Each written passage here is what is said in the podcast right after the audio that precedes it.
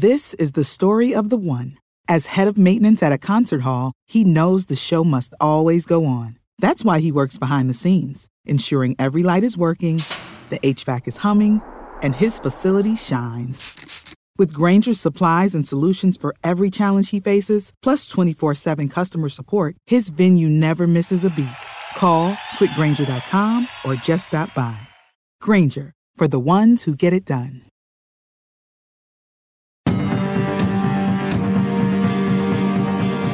Ladies and gentlemen, you are now entering the Second Big Comics Podcast, starring Mark Claire and Remzo Martinez. What up, what up? It's your boy, Remzo. I know, you're probably disappointed.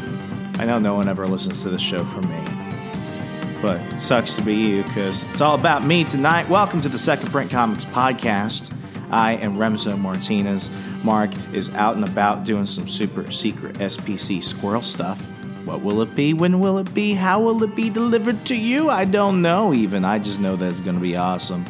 So it's just you and me tonight. So sit back, relax, put the kids in a cage, drink and drive, jump out of an airplane without a parachute, and let's get ready to rumble. I can't legally say that, so I'm legally going to maneuver around it because this is just a giant run on sentence. And yeah, that was enough to not get sued. You know, Paris Hilton copyrighted, um, no, she trademarked That's Hot.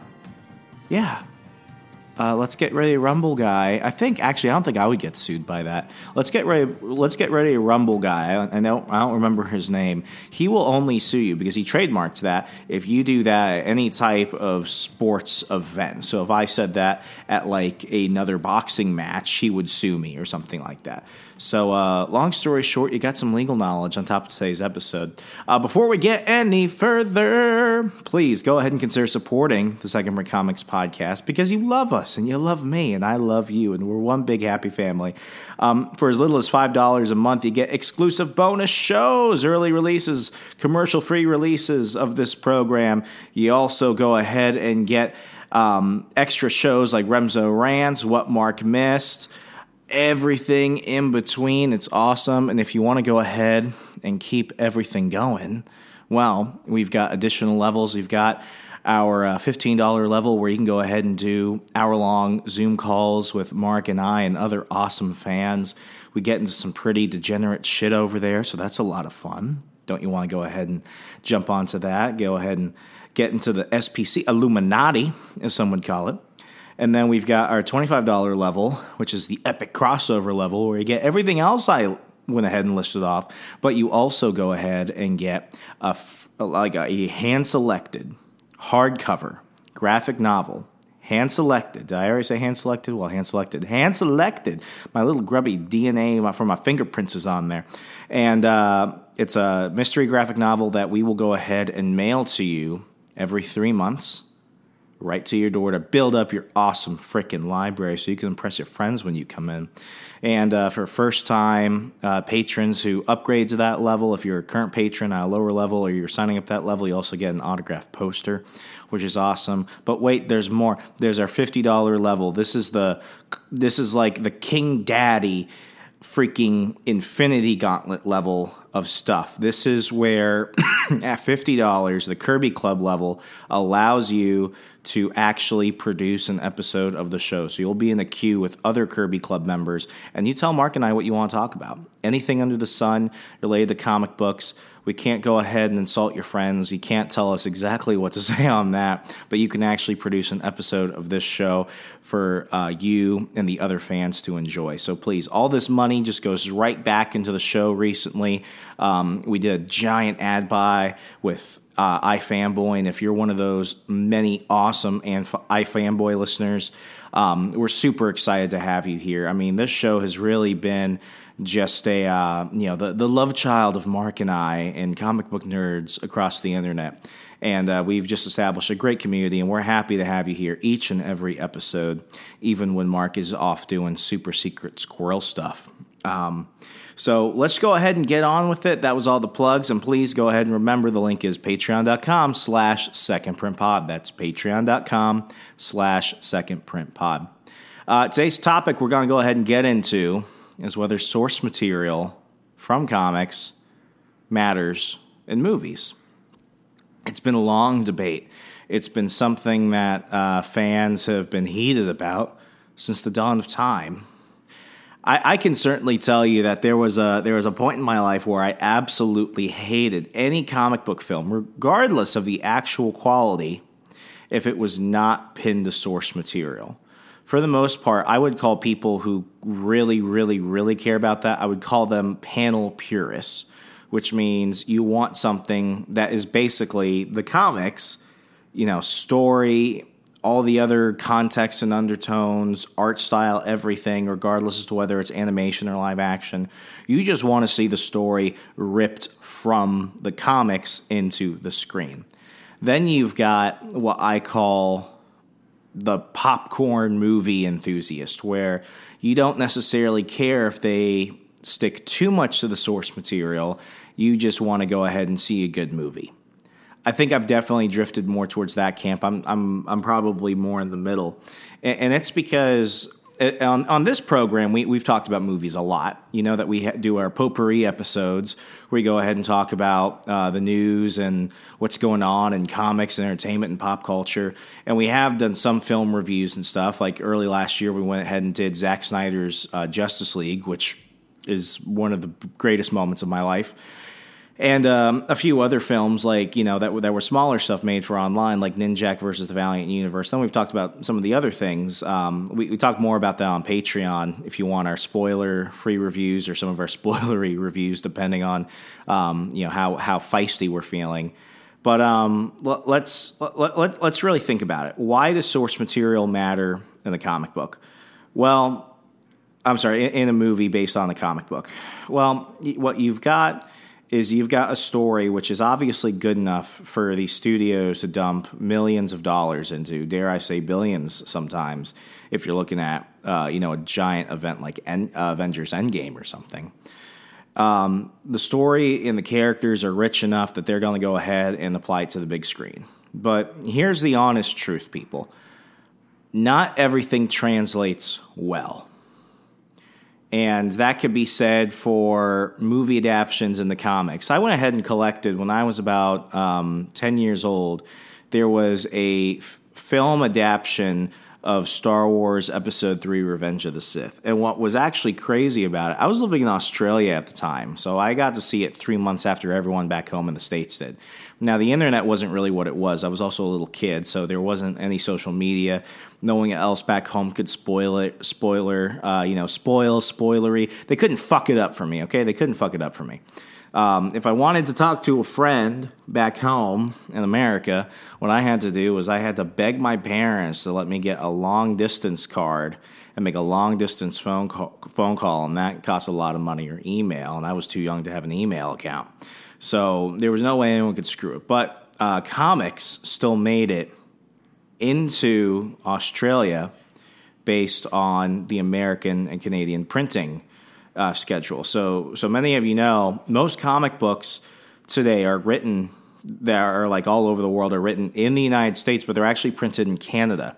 That's why when you go ahead and look at the price, I don't know if they necessarily do this now or if it's uniform across the board, but you would see the price of a comic book in the United States and Canada. Usually in Canada, it was a dollar more. Um, but we, we would get comics back home based off when the, the Canadians were printing it. So what would happen is I would get a comic book that was adapted based on a movie coming out. And I would already know about it before it hit theaters. And then my friends in Australia read comic books. So it was just me. And I'm spoiling, I'm uh, spoilering, fuck. Spoilering, I'm screwing it. Okay, so I would just completely leak the whole plot to my friends, and we would go ahead and conspire about everything else. Um, two big examples, as I mentioned. So one was Star Wars Episode 3 Revenge of the Sith. I was reading the movie in a comic book form months before it came out. And let me tell you, to go from film to comic book in that case, uh, was not great. The artwork was actually pretty good. I do really remember being impressed by the artwork. By by all comic standards, it was good artwork. I don't know if it's available in trade back, but if somebody has it, um, I want to buy it from you. um, but uh, but yeah, like it was it was a limited series. And, and I mean, they do this for all types of movies, and they do novelizations for films and stuff like that. So this was nothing new. If you think this is new, it's not new. But what would happen is uh, I got it, and I basically knew what was happening in Revenge of the Sith. So I made my brother cry because I spoiled it and everything. Oh, see, I said it right. I made my dad upset because I told him everything. But here's the kicker: when I actually went to go see the movie, it was like a whole new experience because you can't take a film and condense it into a adaptation really of any kind, even a novelization. It's just not the same. So I went home. I basically reread the comics to see what was left out, what was put in, and like the comic was Spark Notes. That that was really it. It was the cliff notes of the movie. And um, you know, while I understood the premise, you, you know this by being comic book guys, the whole feeling, the the excitement, the dread, everything that comes with a great motion picture, it wasn't in the comics. Same went for the Incredibles. They did. Uh, they actually did two adaptations. There was a comic book publisher in Australia that did their own unlicensed Incredibles adaptation, which was a giant graphic novel you couldn't get anywhere else. But then there was one that was actually licensed by uh, uh, Pixar, Disney, whatever, and it was a three-part limited series based on the Incredibles, and it was good. Like it was. It was actually. I would say it was better than the Star Wars one. But still, it what didn't feel like the movie. Um, and then, th- then what else is there? Uh, I mean, you've got you, have got other examples, but it just it, it, just wasn't the same. So what what brings it to that point? The the actors and how they act, the amazing special effects, the interactions, the score, the music behind the film, all of that coming together. You can't condense it down into a comic book, regardless as to how much you love it. It's just not the same. Now let let's look at the other way. So so when you go so when you go from a movie to a comic book, you're downgrading it. What happens when you take a comic book and you do it to a movie? Well, obviously, we, we can really name very few films where they have been direct panel for panel interpretations. Um, I'd probably say the best one I've ever seen was in animation. It was Batman Year One. If you want to see a uh, a movie that is a direct panel for panel version of the comic, I don't think it ever gets better than Batman Year One. And we did a Batman Year One review um, a while back, so go ahead and check that out in your feed.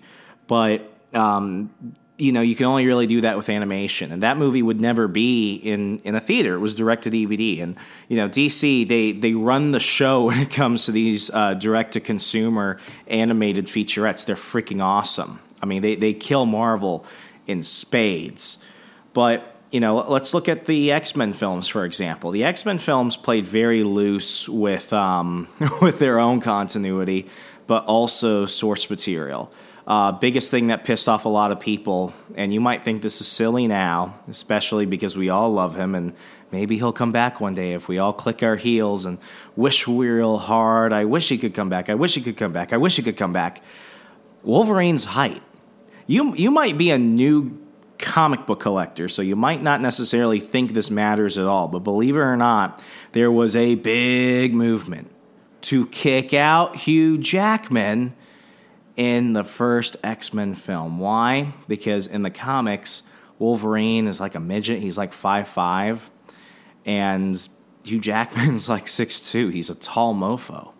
So people actually got upset that he was not as short as uh, as the comic book Wolverine. Yeah, sounds stupid now that I say it because he's we, we can't think of anyone else in that role. He's like Robert Downey Jr.'s Iron Man. You can't you can't picture it. And if you can, it just doesn't feel right. Um, the the other thing that they went ahead and did was, you know, people got upset because especially the uh, the '90s X Men show, so beloved, that's what introduced a lot of people to the X Men comics and superheroes at large. Um, many people's image of the X Men was in their colorful spandex. Wolverine with the yellow and everyone looking super comic booky. Um, that just didn't occur with the film because they wanted it to look more like the Matrix. It was actually, I think the director Bryan Singer actually said they were they were more influenced by the Matrix than the comics. So what they did was they put all the X Men in leather, and they looked awesome. It was very '90s. They looked like a covert action spy team. It was awesome, and uh, people still complained about that and what's funny is in the new X Men comics in uh, 2000, 2001, they went ahead and what did they do? They basically gave them the Bryan Singer inspired leather uniforms, and those definitely influenced the Ultimate X Men, which came out around the time of the uh, of, of, the first Bryan Singer X Men movie. And, and let me tell you guys, when that movie came out, what did we really have running up to it? We had Blade. Now, Blade, which I think Blade one and two were already out um, Blade was Marvel's best performing property ever in in film because what they had prior to that they had a Captain America movie that sucked they had they had a Spider Man CBS special that sucked they had a Fantastic Four movie made in 1991 that they never even put out. You can watch it on YouTube, by the way. Do unreleased 1991 Fantastic Four film. You'll thank me later. It's the best Fantastic Four film ever made, despite being so 90s, 90s atrocious. But um, I mean, you, you, look at DC and they had Batman uh, in 1989, directed by Tim Burton. They had the Richard Donner Superman films, despite the fact that the last couple were really shit. Um, I mean, they even had their Flash TV series with um, John Wesley Shipp, and I mean, that was doing pretty well. So, like, Marvel really had to figure out how are we going to take our properties and actually make them good because they didn't even know the film rights for most of them. They were giving them away, trying to you know, trying to get them made to draw more sales to the comics, despite the fact that they were losing, they, they weren't getting a lot of money back. I mean, people forget this, but Marvel declared bankruptcy. Marvel Comics used to be a publicly traded company. And because of everything going on with the films and a lot of editorial problems and you know lack of comic sales and stuff during the '90s comic boom, it just didn't happen.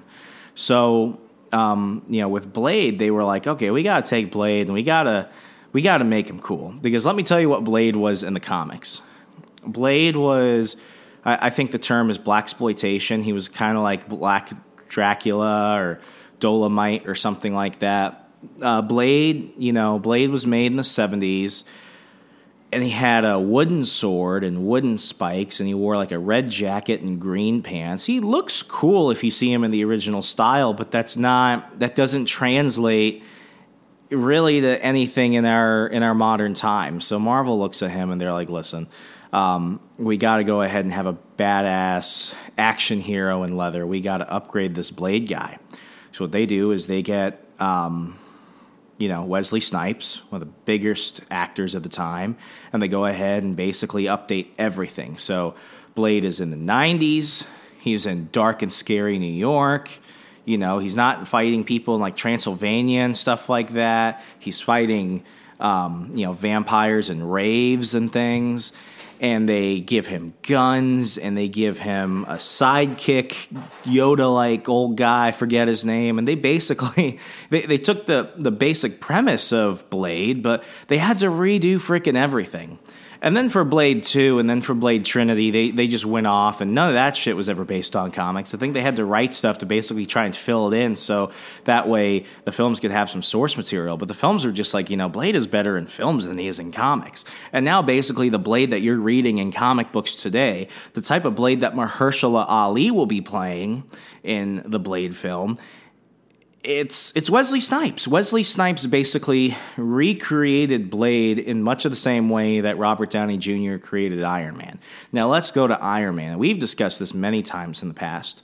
Um, the first Iron Man movie, you know, it, it had to it, it had to change, and people you know, people were upset that Robert Downey Jr. was cast at the time because you know he had, he he was in prison for a while for drug use and then, um, you know, he did the Shaggy Dog, which nobody remembers. It with Tim Allen. He was the bad guy there, and no one could see him as Iron Man. And this was also Marvel Studios' first film. People didn't know how big it was going to be.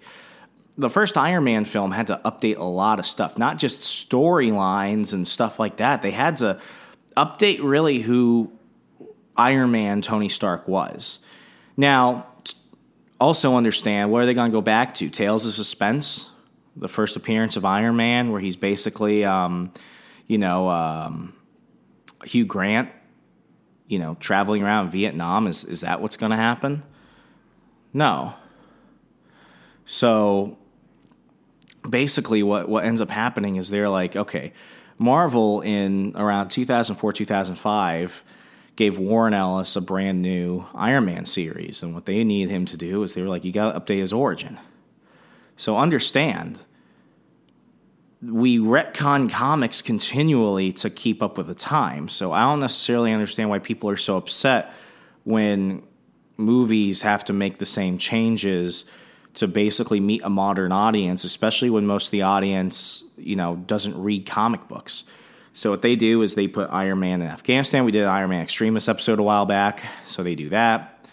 Um, what they also do is they go ahead and basically take that Iron Man Extremis storyline and they just take really the the uh, flashback segment where he's in Afghanistan getting his getting his uh, suit of armor and his arc reactor and everything set up, and they basically use that in the Iron Man movie. And then what they do is they go ahead and create a more custom story that was original to the film with Obadiah Stane. Now, Obadiah Stane was the Ironmonger, but he comes up as more of a friend. It just doesn't. It, it, it's just it's just different. So what you basically get is a storyline that's juxt- juxtaposed of a bunch of other storylines and it made you know probably the number one Marvel movie by at least sentimental scores um, in in the MCU. Now, the, the big thing that was a big change was that Robert Downey Jr. was basically playing Robert Downey Jr.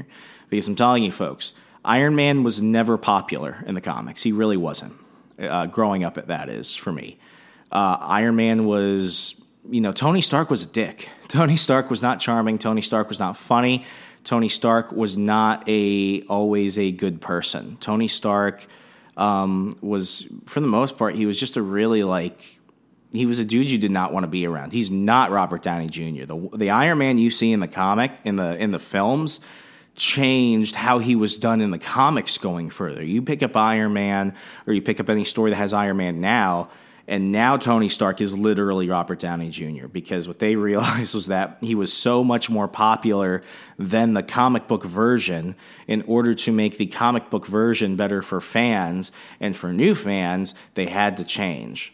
So around this time, between the X Men and then you know you had the three Sam Raimi Spider Man films and everything else, what ended up happening was now you have the comic books impacting. I'm sorry, now you had the movies impacting the way that the comic books were going. So what this basically meant was that now it's now, now source material doesn't necessarily matter as much. Now, don't get me wrong. Um, you look at a lot of the Marvel films, and you will see elements of multiple stories and stuff thrown into a single film in order to make a single film. I think the one good thing about the MCU is the fact that because Marvel was clever with their marketing and everything, and they basically told comic book fans, listen, we're not recreating the stories or anything that's in its own universe. Everything is kind of adjacent to each other. You know, they kind of softened the blow when they wanted to make changes. Iron Man 3, you know, the big change, the fact that the Mandarin, uh, until, you know, almost a decade later with the, Shang, with the film Shang-Chi and the Ten Rings, I mean, that Ben Kingsley uh, reveal, you know, really pissed off a lot of people. Um, they went ahead and took uh, Guy Pearce's um, Aldrich Killian, who was an off, you know, off the side character in that Warren Ellis Iron Man run that we discussed a while ago, and they made him into a completely different character. He was nothing near the Aldrich Killian you saw in the book. Um, and they went ahead and basically just took a couple of elements. I mean, even the Iron Patriot, that confused a lot of people because at the time, Iron Patriot in the comic books was Norman Osborn. So we see Iron Patriot in the movie. People wondering, like, is this a Norman Osborn reveal back then in like 2013? Um, and then they just kind of did that to sell toys and to kind of loop it in in the comics. So what you basically see is that the MCU basically told people, like, you're to see a lot of those things but you're rarely going to go ahead and see a, a, direct adaptation on screen. Sorry, but not sorry, because uh, there are more people who have never seen these characters or know about these stories out there buying our tickets than there are comic book fans, and we need to appeal to the most people. And hopefully, comic book fans, you won't be too upset. I think the the point where comic book fans, the panel purists, really began to accept things the way they were in films was when um, Captain America: Civil War came out. When Captain America: Civil War came out, and and I'm not I'm not saying Captain America: Winter Soldier for for a specific reason, but hear me out with Civil War. I think this is when I really stopped hearing about it. With Civil War, uh, Civil War was still considered a recent comic book by Mark Millar. Um, Civil War was seven issues.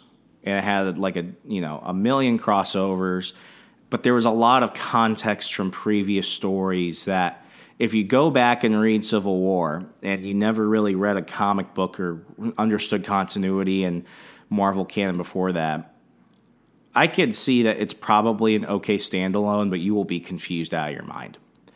Um, it, it's just there's so much there that's loaded so that way it rewarded the diehard comic book collector and Marvel fan. But one, the MCU didn't set up half the things you needed to do a proper um, storyline for that if we were going panel for panel.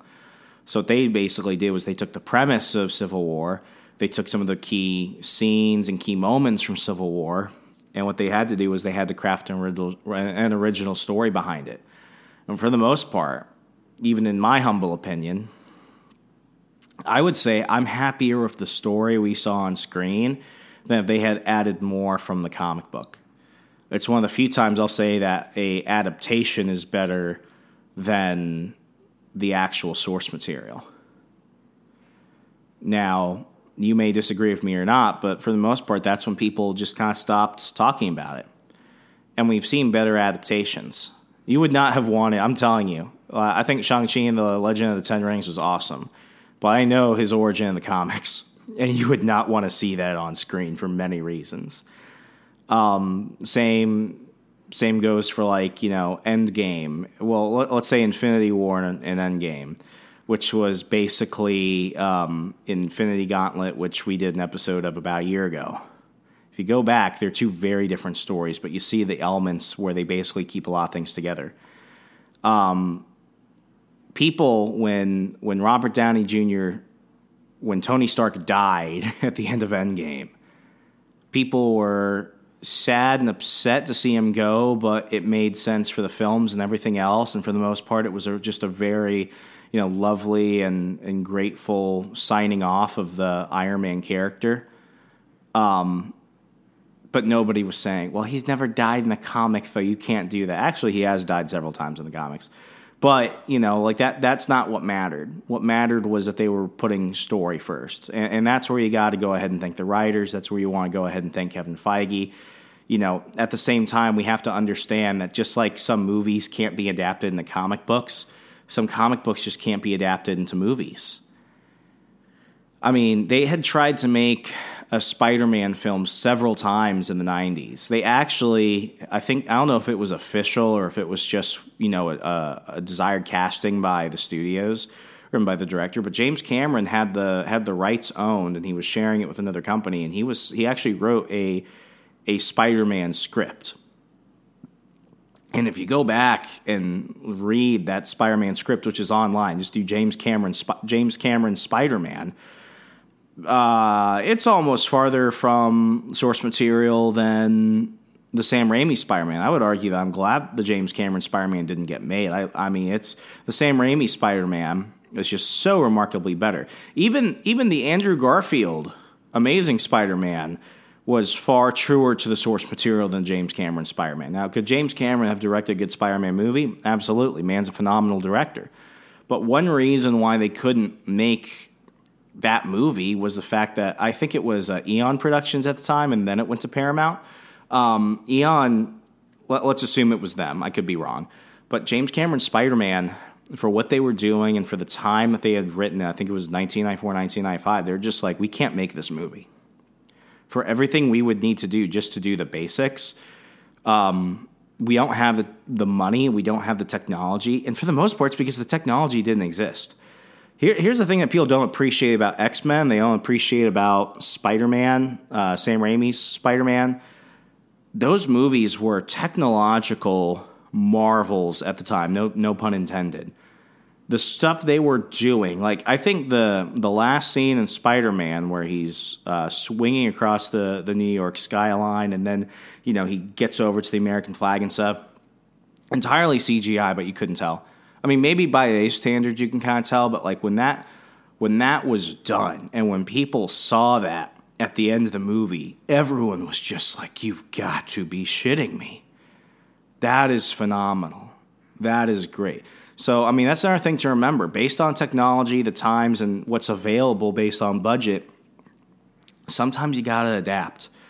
Uh, and sometimes I would argue, like, you know, we, I think as fans, especially now, because we were so deprived, especially if you're older like us, like, we were so deprived of just good comic book films for a long time that we're spoiled of the great content we see online and on TV and on screen now. Um, I mean, like, you know, sometimes we should just be thankful. Like Logan, you know, Logan shares half the elements of the Old Man Logan storyline from the from the comics. I think that was another Mark Millar project.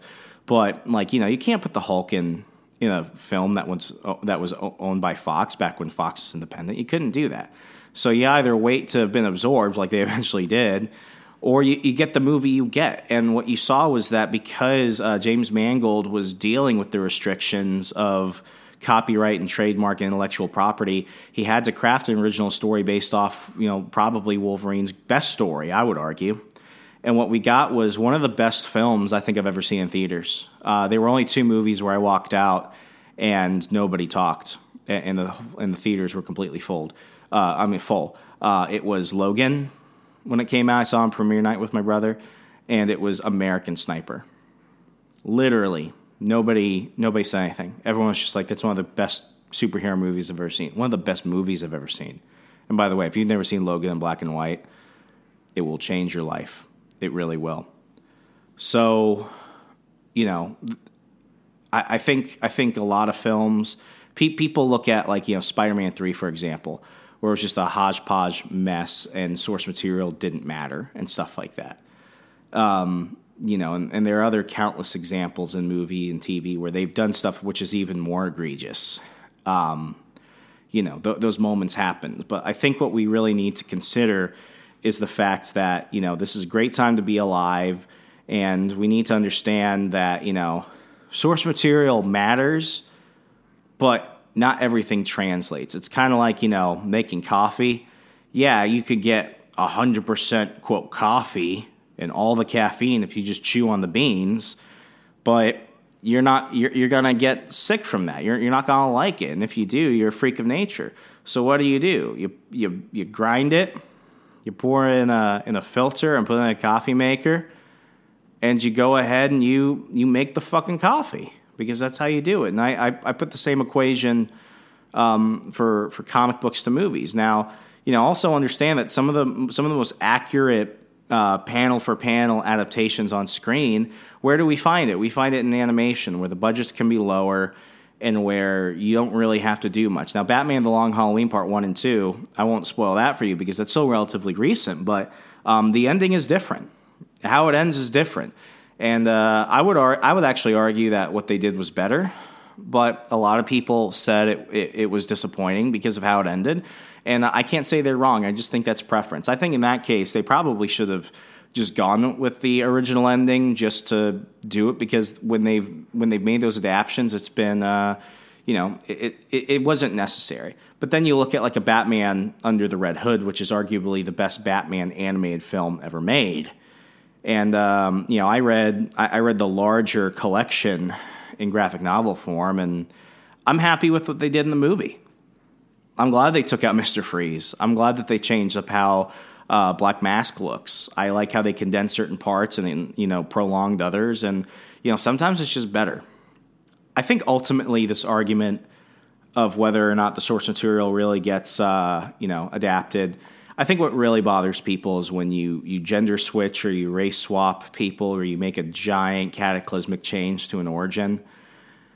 Uh, that that's a whole other thing, and you know we talk about in the Second Print Comics fan zone, which is available for all Second Print patrons, and you know there, there are arguments to be made for and against those changes there. But you know, I don't think anyone is upset with Tessa Thompson.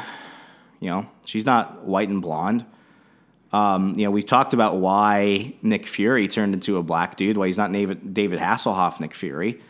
And, uh, you know, gender swapped characters. I mean, you know, I, I'm a big Battlestar Galactica guy.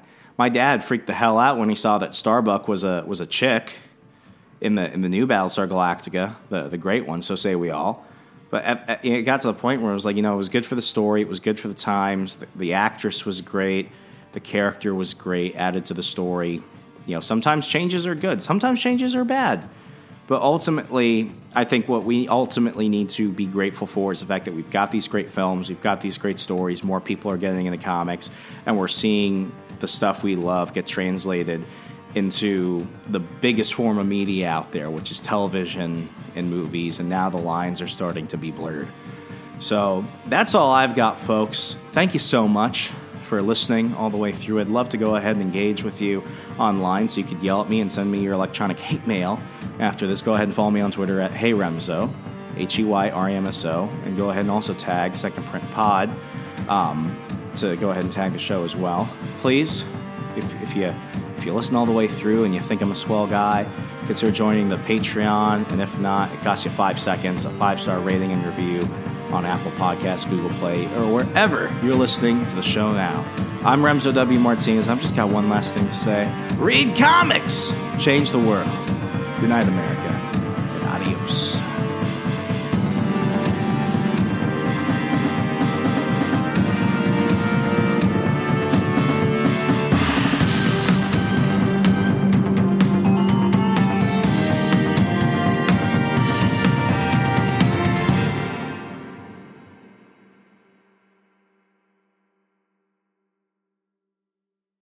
Say goodbye to your credit card rewards. Greedy corporate mega stores, led by Walmart and Target, are pushing for a law in Congress to take away your hard earned cash back and travel points to line their pockets. The Durbin Marshall credit card bill would enact harmful credit card routing mandates that would end credit card rewards as we know it. If you love your credit card rewards, tell your lawmakers hands off my rewards. Tell them to oppose the Durbin Marshall credit card bill. Save big on brunch for mom, all in the Kroger app. Get half gallons of delicious Kroger milk for 129 each, then get flavorful Tyson natural boneless chicken breasts for 249 a pound, all with your card and a digital coupon. Shop these deals at your local Kroger today or tap the screen now to download the Kroger app to save big today. Kroger, fresh for everyone. Prices and product availability subject to change. Restrictions apply. See site for details.